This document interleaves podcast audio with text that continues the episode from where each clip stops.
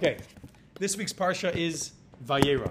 Okay, so Rav Kook, which it's fascinating. You'll notice that all the parshiot, if you're following along the weekly parsha, all the parshiot are fantastically um, practical to the time. Yes, if you just read through the parshiot, you don't have to be the biggest Talmid Chacham in the world. They're very, very practical to the time. In this week's parsha, it talks about an evil nation that needed to be completely wiped off the face of the earth, right? Who is that? We're talking about Sodom. That Sodom was an evil nation that needed to be completely wiped out by God. Zero, nothing left. Not no women and children, the entire thing. I think it's fascinating that it comes at this time. But Rav Kook comes along and he says an idea which I think is tremendous. He says like this. If you look carefully in the Torah, it clearly says that Lot, on his own merits, did not deserve to be saved. If it wasn't for Avraham, Lot would not have been saved. Why does it say? What does it say? It says in Perek Yotes, chapter 19, Pasuk Chavtes, verse 29. When God destroyed the cities of the plain, Hashem remembered Avram, and he sent out Lot from the upheaval when he overturned the cities in which Lot lived. Excuse me. That he says that why did God decide to save Lot? Because he remembered Avram. That's the verse, the way it says clearly. He didn't remember Lot and said, Oh, Lot is a good guy. He said he remembered Avram and he said, Oh, this is Avram's guys, Avram's family, I'm going to save him. So why was Lot not rescued based on his own merits? It actually says that he did not participate. He was living in the city. He did not participate in what they were doing, which they were terribly cruel towards visitors and all those different things. So why was he allowed to escape? Only based on Avram's merits. If you actually think about it for a second, you could say it's like the Noach syndrome, right? The whole debate was Noach really a tzaddik? Was he not a tzaddik? Lot was living in a city of terrible, terrible people. Imagine, God forbid, you're talking about somebody who's living in Gaza, right? and he's surrounded by Hamas militants, he's surrounded by crazy ideologies and doctrines and total cruelty, and the guy doesn't give in to it. So you should say, wow, that's actually an amazing person. He's surrounded by such evil, he's steeped in evil, and he doesn't give in to it. Great guy. But we say, no, he's only saved because of Avram. So over here, Rav Kook says the reason why Hashem needed to destroy Sodom. What was the each time when you say Amalek? What was the reason of Amalek? What was Sodom's um, their simple idea and their ideology that needed to be completely destroyed? Their problem was they did not understand Chesed. They did not understand kindness. So it demonstrated the extent of ruin and catastrophe that could come to a world, to a community that does not understand what Chesed is. Over here, Hashem was saying chesed is an essential idea to a community, to a people. In any ideological conflict, opposition to a particular side can take one of two forms. Number one, Rav Kook says, when you want to go against something, you could just say, I'm against it. Look, they're not kind, they're cruel, bad, evil. We have to uh, totally oppose it. Rav Kook says that's one way of doing something, and that was the way Lot did it. Lot did not, Lot said, This is bad. I'm not going to take part in it. But really, Rav Kook says if you want to oppose a nation, let's say today, right now, you want to oppose Gaza, you want to oppose Hamas, Rav Kook says you cannot do that by simply negating them. You can't say what they're doing wrong. Wow, they're a bunch of murderers and kidnappers and psychopaths. They, we have to get rid of them. Rav Kook says you have to suggest a new path. That's the only way to truly oppose something, is when you say this is the wrong way and this is the right way. If you only say this is the wrong way, you're lot.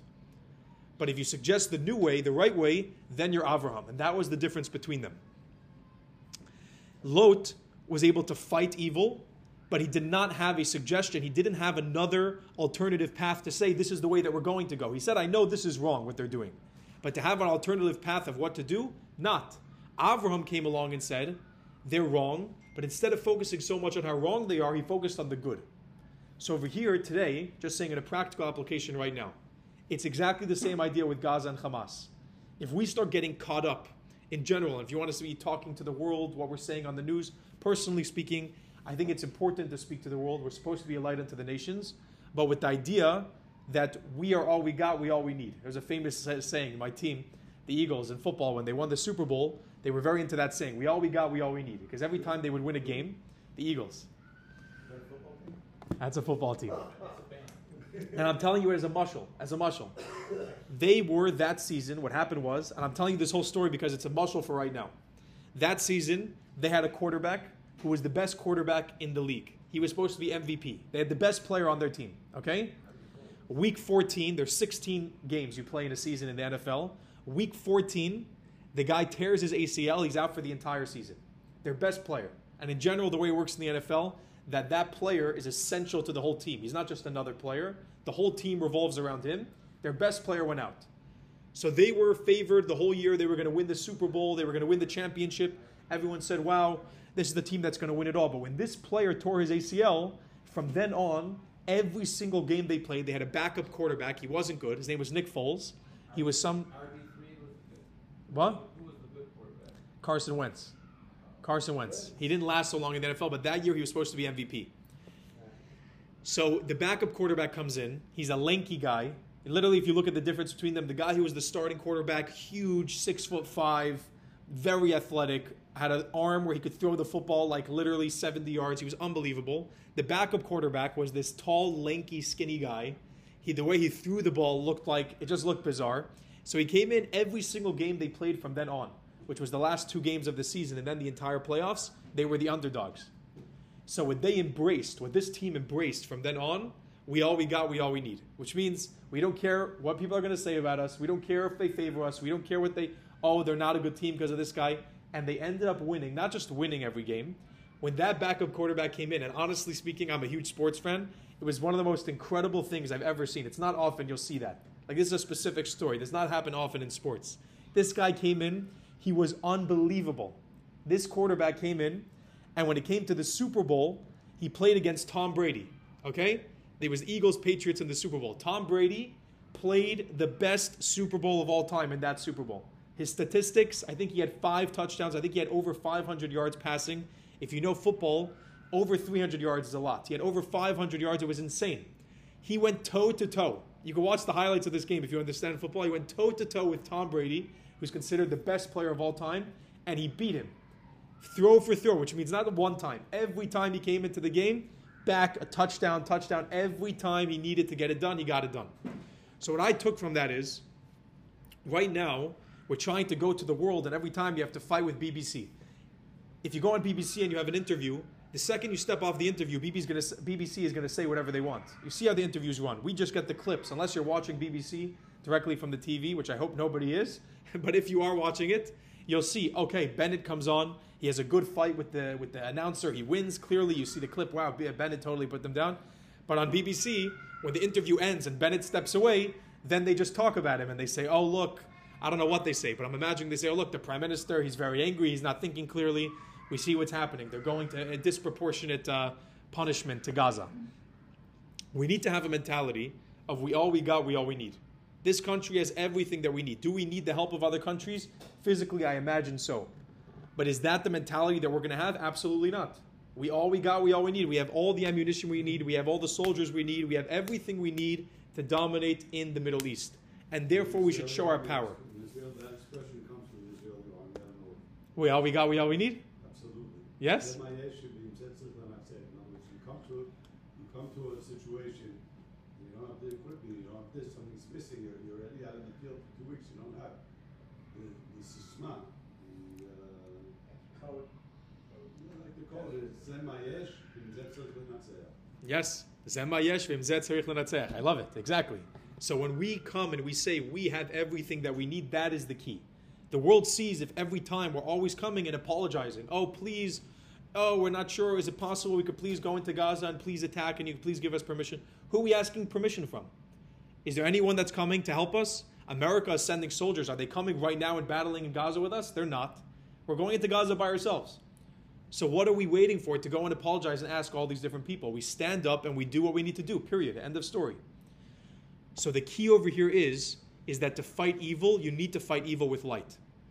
We're not going to go and say, oh, look what Hamas did and fight them back, fight them back. We're going to show a different path. And that's why, to me personally, the most inspiring is when you see the way we're fighting it. If you ask any Holocaust survivor, how did they fight the Holocaust? What was the revenge? It was not going and hunting down all the Nazis. If you ask 95% of Holocaust survivors, they won't tell you their revenge was hunting down all the Nazis and hanging them. I don't think that would help them.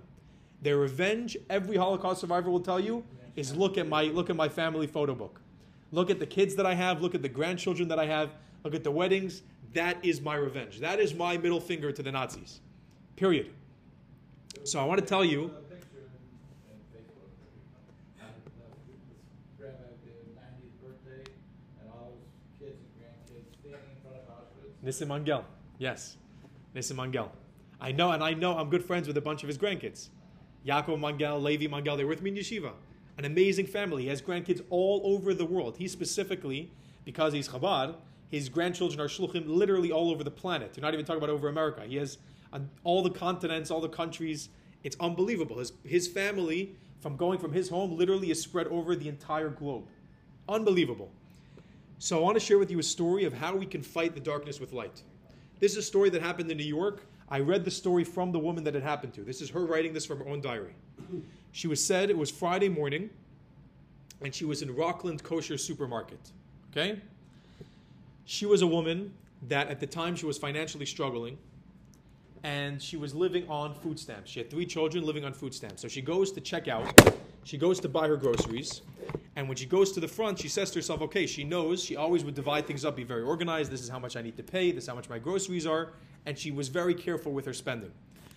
She comes to the counter. The guy tells her it's $115.63. She says, okay, perfect. She takes out her food stamp card. He goes to swipe the card. The guy says there's zero dollars and zero cents left on your uh, food stamp card. And this woman had no other way to pay. So she steps aside in line and she's sitting there and she's panicking. She's embarrassed. There's other people behind her. She has all these groceries. And a woman behind her, oh, she said a, a very elegantly um, well dressed woman, takes out her credit card. She says, Don't worry, I got it. And she pays for her. And she's so shocked. She turns around to say thank you. The woman's gone.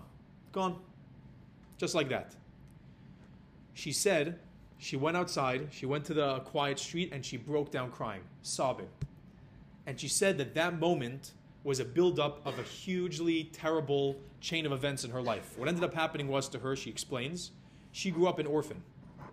And when she was growing up, her parents, both her parents passed away, and she was taken in by her aunt and uncle. And her aunt and uncle were very rigid, strict uh, foster parents. And they were good, meaning they cared about her and they loved her. They were not abusive, she said, but they were very rigid. Until she was 18 years old, she had to be in bed 8 p.m., no exceptions.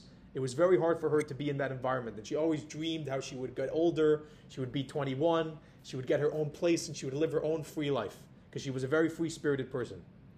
She meets a guy named Labe, and Labe is a gentle, kind, responsible person, and she's so excited they're going to build a home together.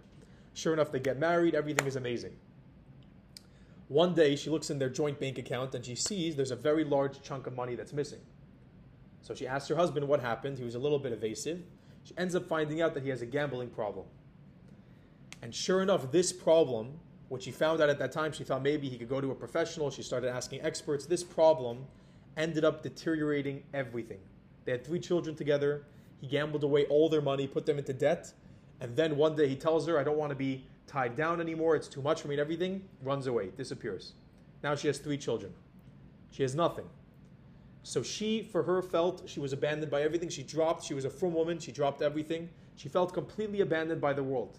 But she knew for a kid she had to put her life together. So she went and she found out about Medicaid and about food stamps and about government help. And she got a job. She went back to part time university at the same time to try to make more money for her family. She tried to put everything together. And then all of a sudden, this moment happens in the grocery store where there's nothing left on her food stamp card. She thought there was. She was shocked. And she literally felt in that moment just like that was the pit. That was the bottom. That was rock bottom.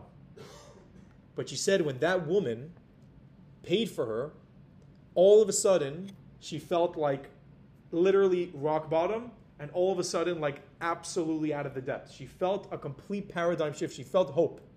She said that moment that that random woman paid for her, she said, "Oh, you could pay me back," and she was gone. Meaning the woman just gave her the money, no problem. She felt a complete paradigm shift. And the reason why I'm saying this now is because right now we have this type of opportunity. You know, there's someone, I'm not going to say any names, but there's someone in the community that um, he's in Miluim and he has a business. He's not a poor man. I know him personally. He's not a poor man. He does well. But now he's in Miluim. His whole business is suffering. So someone else in the community I know, without him going around and asking, because he's not the type of guy that would ask. Like I said, he's a well-to-do person. He's, he's not going to go around asking people for money. But someone else in the community realized that he didn't have the funds because now he's in Miluim, he's in the army. So who's how's he making any money in his business? He decided to gather the capital to be able to pay him up front for all the stuff, the you know, uh, a prepayment for the work and the business that he does.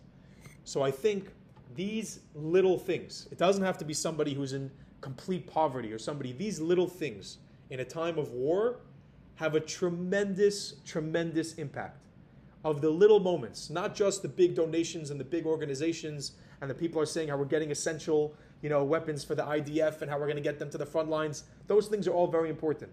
But also just the little things. Like I heard a yeshiva, they have a mitzvah, I forgot somewhere in Israel, they have a mitzvah now. You have to say Boker Tov to 10 people. You have to say good morning to 10 people.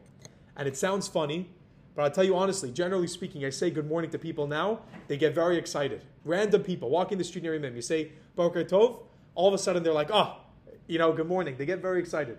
These little things, they show you how a community comes together in a time of distress. Now is the time that community is so important because it's not just the tefillah and it's not just the charity, it's the way that we interact with each other. That is the key right now. That is what pushes us through. So, God willing, we'll all have the chance to do that. God willing, nobody's going to need it. God willing, we'll see complete victory very soon and we'll be celebrating very soon. But until then, we got to get it done.